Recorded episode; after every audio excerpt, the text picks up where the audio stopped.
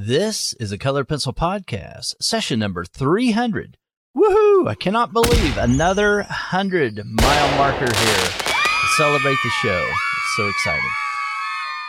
Color Pencil Podcast is brought to you by UART Premium Sanded Pastel Paper.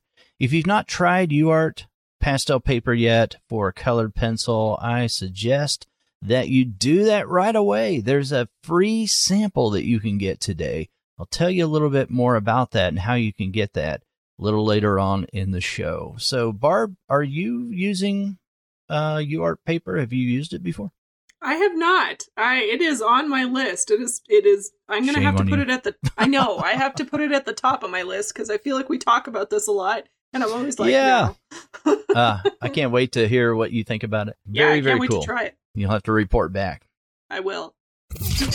Hey guys, I got some sad news. That free trial pack promotion is over. When Barb and I recorded it, it was still going on. But good news, the Dakota Pastels promotion is still going on, but it expires on Wednesday, March 31st, 2021. If you're listening in the future, it's already passed. So just use UART20 at checkout. We'll have a link set up over there in the show notes. And we thank UART Premium Pastel Paper for supporting the podcast.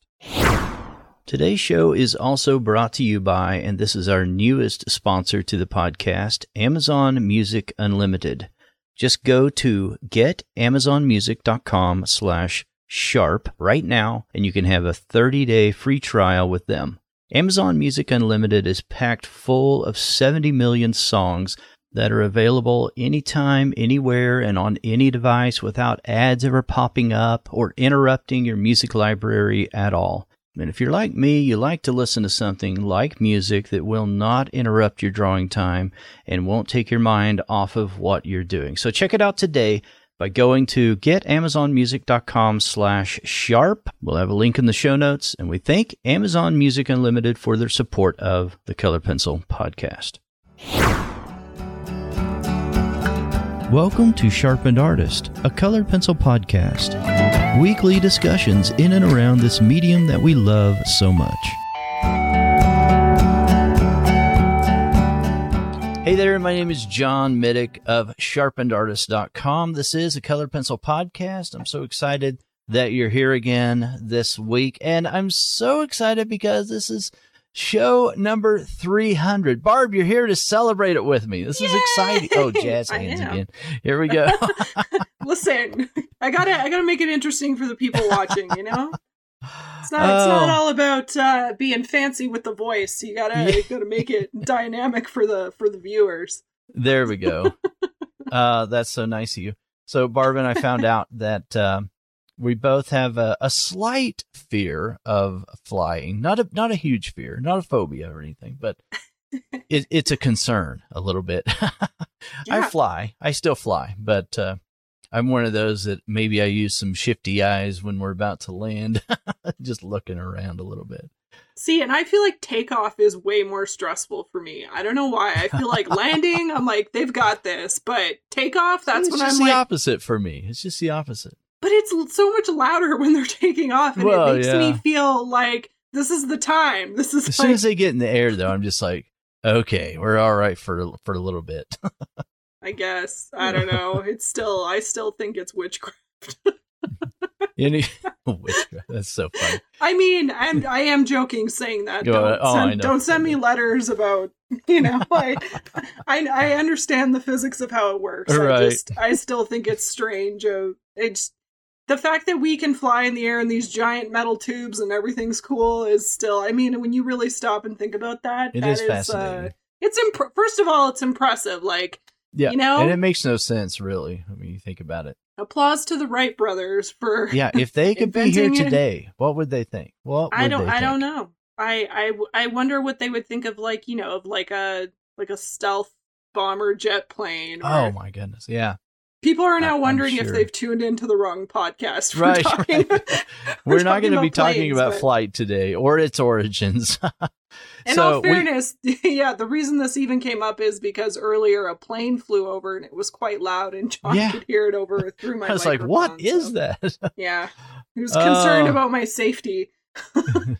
All right. So we are going to be talking, though, about professionalism again, under the umbrella of professionalism, like we had talked about in our prior shows. We're going to be talking now today about, and primarily thinking about, communication and your overall presence online. So the way you present yourself online. So that could be social media. I mean, it does include website, but I feel like we spent enough time talking about that in a prior show.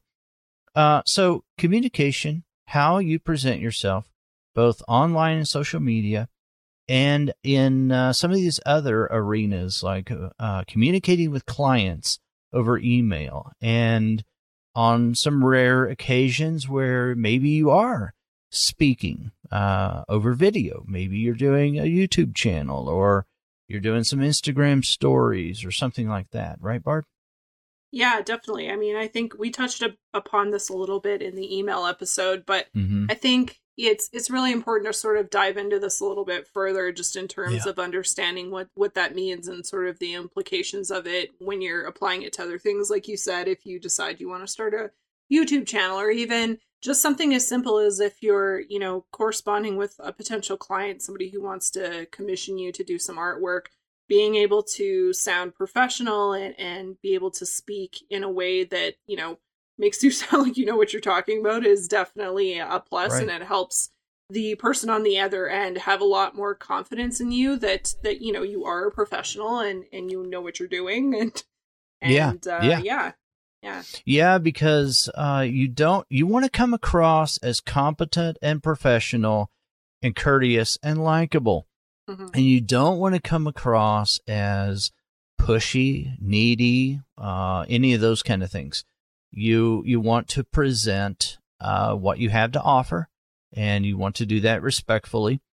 And so there are some definite considerations to keep in mind. One of the biggest things, I think, before you ever approach a topic like that, or you start thinking about that, is, okay, if I were in person, how would I talk to somebody? So what I mean by that is, I think one of the keys to coming across in a genuine way, the way that you want to come across, is to think of it as a conversation. How would I have a polite and respectful conversation if I were in person with somebody? I wouldn't come across like I'm an ad, you know. I wouldn't say, "Hey, get it now while it's hot. I've just got a new drawing right off, you know, hot right off the griddle here. Go ahead and scoop it up right now." You know, I would just talk to somebody and further develop that relationship that I have with a client. So you've had some touch point prior to that first communication that you're having, or this next communication that you're having with the client, presumably. It wouldn't be the first time, you know. I think too, to add to that is also that you want to sound genuine, and not salesy, but also still professional. So I think a lot of people are really well versed with what sounds like a sales pitch a lot of the time, and if you're not coming across authentically, then that sometimes can be an issue as well. And I mean, I think we've all probably at some point or another heard before that people like to buy art from people that they like, or people that they feel like they know. And so if you're always if you're almost too professional and you have like too much of a wall up and everything just sounds like a soundbite, then that can be a problem too, because people feel like, well, I'm not really personally connecting with you. And while you are to some degree selling a product, at the same time, you know, people are buying art because it's usually has some sort of an emotional connection for them. And right. They want to feel like they have that with you as well. So there's a fine balance there. I think in the context that we're sort of discussing it today, it's more about how to err more on the professional side as opposed to being too professional. But I think it's something really important to consider, especially when you're talking to people who are potential clients, and having that sort of artist statement and that you know that sort of one or two sentence pitch, for lack of a better way of saying it, that you can speak about your art and how you create your art and what's special about your art and you as an artist in a way that is very natural and not like, you know, you have to like bring it up on a on your phone or something and read it to make it sound right. Yeah. But, you know, because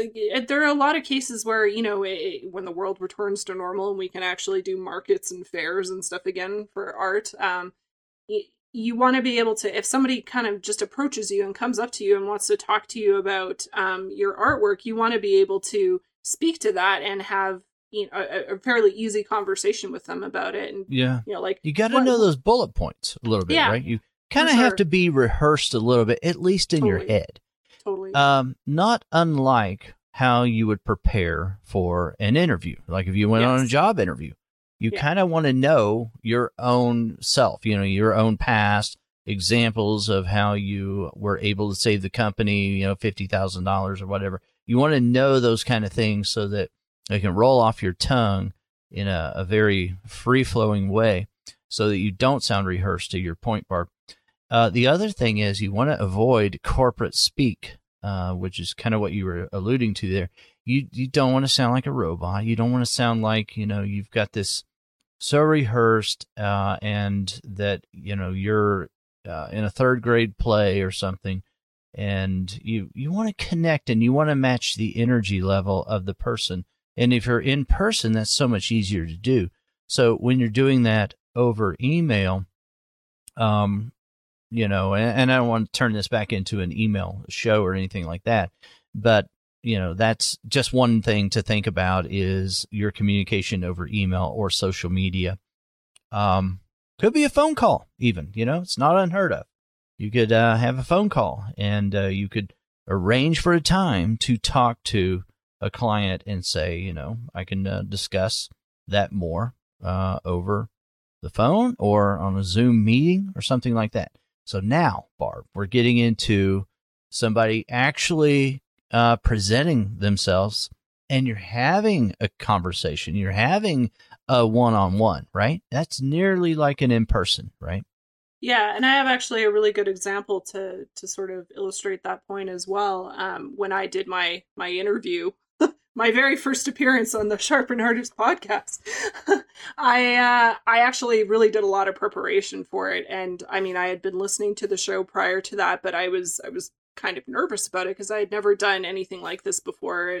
Not necessarily talking about my art. I mean, back when I was a youngster and I played in a band, we had done radio interviews and stuff. So I mean, I'd done that, but I mean, that was very different context, very different subject matter. So, you know, I really did a lot of preparation in terms of like listening back to some of the interviews you had done and seeing the types of questions you were asking people. And then I kind of like had notes for myself on my podcast, I had notes for myself on the questions that I thought you would potentially ask. And so I kind of had them posted on my screen and you weren't doing the video recordings back then, but you know, I had notes for myself, just talking points so that if something came up, you know, it's easy to get nervous and all of a sudden, you know, even though you're talking about something that's yours and your artwork, you could just totally blank and sort of, you know, forget. So I made sure that I had these little notes, which is maybe that's a great idea. Though. Yeah. It probably sounds a little ridiculous, but I didn't want to sound silly or like I forgot or anything like that, so I wasn't sure how much editing was gonna happen, so I kind of made sure that I prepared for that. And again, like you said, much like you would for a job interview, sort of preparing for the type of questions you would get asked. And I guess the thing to add to that as well is, you know, I would think part of the reason you continued to ask me to come in and guest host here is partly because of that, because we didn't really have any kind of relationship before that. No, it kind of worked out. I mean, I've asked Barb to come back on several times now, based on how well she did on that particular conversation and interview that we had with her. That was back when Lisa was doing the show with me as well. And you know, Barb presented herself really well. She was well spoken and appeared to be very confident. I had no idea that she was nervous, but I mean, it makes sense. And she did such a great job. So, yeah, I mean, and it's not outside of the scope of reason to assume that there may be some options for you as well, if you're listening today, where you can meet face to face, you know, over Zoom or something like that with someone and talk about your art, or talk about, you know, what you do if you're teaching or anything else, or especially if you're making videos that you're putting out there on social media. And I got to tell you, just a little quick plug for making videos in general. That is the hot thing, Barb. I'm sure you know that. Yeah. If you're on Facebook or Instagram or anywhere and you're making videos, they are ranking at the top of the search algorithm. And so I highly recommend, you know, just grabbing your cell phone and recording your process with your phone if that's all you've got, and putting that out there. But being able to do a voiceover, just a simple explanation of what you're doing, that would go a long, long way of just allowing you to stand out from the rest just a little bit. Yeah. And honestly, like even with my YouTube channel, when I first started, I was telling John this story the other day, is that I used to kind of just sort of like, I used to just wing it, and then I would do all the recording, edit it down, and then decide, okay, well, I'll just talk over top of it. How hard could that be? And now, I mean, I do have more of a script now that I use when I'm speaking, just so that, you know, it sounds a little bit better and that sort of thing. But, you know, even stuff like that, like sometimes it takes practice. You won't necessarily, yeah. You can't, I mean, it's not always as simple as just deciding you're going to sound more professional and it happening. I mean, if you even look back at some of the, like, our first video recordings with the podcast, I feel like there's a couple times where it looks like I'm not even, like, paying attention, like, looking over there. No, it does. But, no, but what I'm saying is, like, you know, sometimes it's just about building that comfort level, too, which can happen over time, and it happens with practice. I mean, when you're talking about potentially starting a YouTube channel, I mean, I still don't. I don't physically appear in my videos except for my hands still, but that's, you know, that's partly been me getting more comfortable. I mean, with the whole pandemic, I've gotten a lot more comfortable at doing video calls and that sort of thing. So the chances of me appearing in my videos at some point is getting higher. But at the same time, like, if that's not something you're comfortable doing, that's fine. But, you know, think about how you're sounding voice wise, like how it's how you're, I mean, it is a performance to some extent, how you're sounding, and you want to be engaging and that sort of thing. And it helps in so many areas. And again, you know, not everybody is going to be good at it at first. I mean, I think I was terrible at it at first, but it's, you know, it's something that I'm continuing to improve on. And I know that as I improve the quality of my presence and the way that I sound in these videos, it's going to also improve the overall quality of what I'm doing. And if that's something that's your goal, then, you know, it's something you need to invest a little bit of time doing, because it's not just about your artwork. It's also going to be about you, because you're a part of that now. You're part of that package. Mm-hmm. Definitely. If you guys haven't checked out Barb's YouTube channel, it's done really, really well. So I'm always just super impressed. I can tell that it's, you know, you do have a lot of preparation that you're working with whenever you're doing your voiceover. I'm really jealous of that, because you don't have all those and ums or anything. Well, I mean, you're hearing them all here is the problem, because I'm when I don't have a script, you're hearing all of my you knows and so, all the things that I this say. Is real life though. So, but the thing is, you know, and you don't have, if you're thinking, oh my goodness, that's such a high bar, I can never do that. I don't do that, and I do have some and ums in mind, but. But the thing I do is I put bullet points together, and sometimes, you know, I'll even be looking at that, and some sentences I'll have scripted out, you know, so there's, you know, a variable range of, start that over. There is, you know, an option to be very, very scripted, or on the other side of that, you don't have to script at all. I do know some channels where some people will record some pretty compelling videos, and they don't script anything. And it's obvious that they don't, but they're still good channels. So I'm not saying you have to do that, but I got to tell you, it goes a long way. And if you look at some of Barb's videos, you'll see why I say that. It's done really well. I think go ahead. Sorry. No, I was going to say, I think, that's just it. If you're nervous about it first, actually having a script can help you get more comfortable, and as you build that comfort level, you will eventually Yeah. Hopefully. Or you may end up sticking to the script the whole time, but I don't think either one is wrong. It's just a point of finding what works for you and what is going to make you come across the best. Right. Absolutely. Yeah. I just wanted to underscore that there are options. You don't have to do it one way or the other. Yeah. And to get started, it would be a great thing just to get started and to do whatever would fit your comfort level. Okay. I'm going to take a second here, Barb, pay the bills. So I want to mention UART Premium Pastel Paper. You guys have been hearing me talk about them for some time now. You can go over to the show notes right now, click on the link, and there's a special link set up for you there where you can get a free sample pack of UART Premium Sanded Pastel Paper. And the reason why I recommend UART is because it's the only paper on the market today that offers 7 different grades of that grit level on the surface to choose from. It comes in both a beige and a dark, and you can use wet media on the surface. You can rework areas without compromising or damaging the tooth. It's such a great surface to work on. Very, very forgiving. I didn't really give it a chance the first time that I tried it, and I kept coming back to it then. Learned how to use it, and it's one of the most forgiving surfaces ever.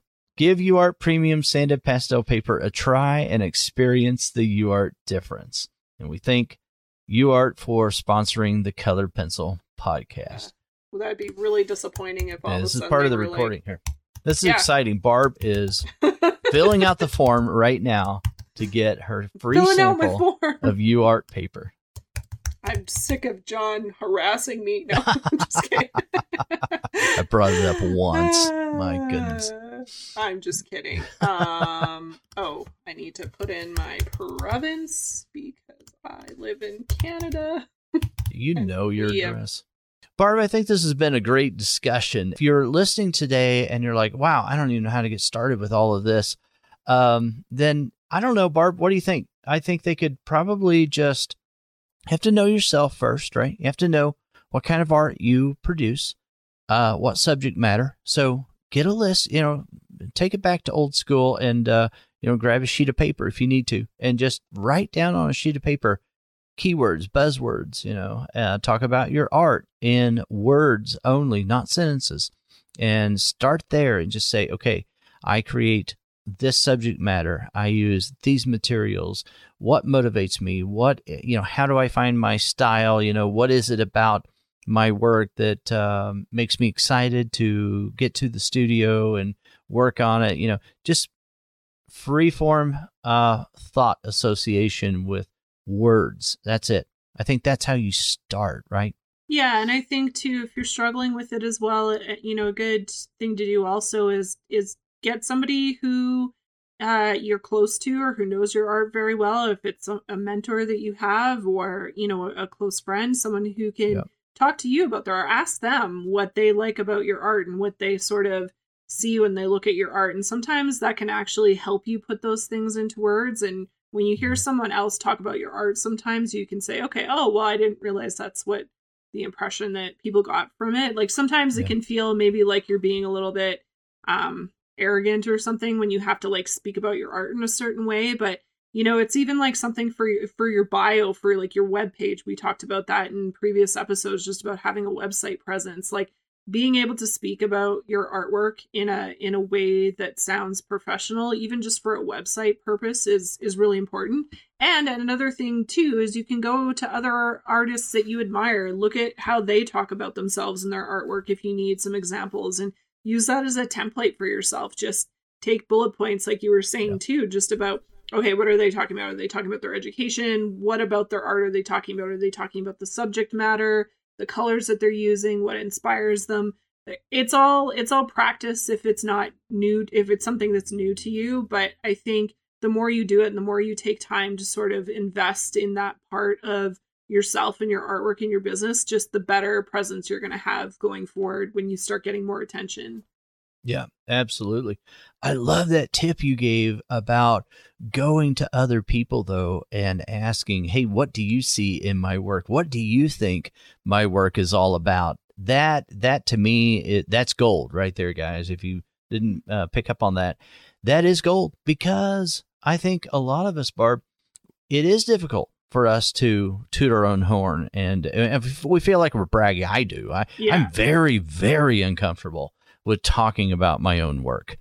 I'm even uncomfortable with saying thank you to compliments. I'm like, what do I say? You know, it's like, you know, do you feel like that? I mean, I think that's probably common, right? Yeah. I think I definitely struggled with that a lot. You know, when I was younger, I think when I mean, I talk about my experience of going to art school a lot, but honestly, like when you're there, you don't have a choice. Like you kind of have to learn to do that, because you're in situations where you're presenting your work and people are critiquing you. So in that presentation, you have to be able to defend your choices and talk about, you know, your concept and talk about your art. And it was really great practice for me to start being able to talk about my art. I mean, we also had, you know, classes as well where we had to take a piece of art and you know, describe it and break it down and really get into it and that sort of thing. And so for me, that whole experience was very valuable in sort of getting that practice and talking about art, talking about my own art, using, you know, the words to use to describe it, that sort of thing. So again, and understanding that not everybody has that background. It's partly why I suggested like going to other artists and seeing how they're talking about their work. And you don't have to feel, I think it's really common to feel like you're being a little bit arrogant and that sort of thing. But in that case, I would suggest like, don't worry about using fancy language to like talk about what you're like.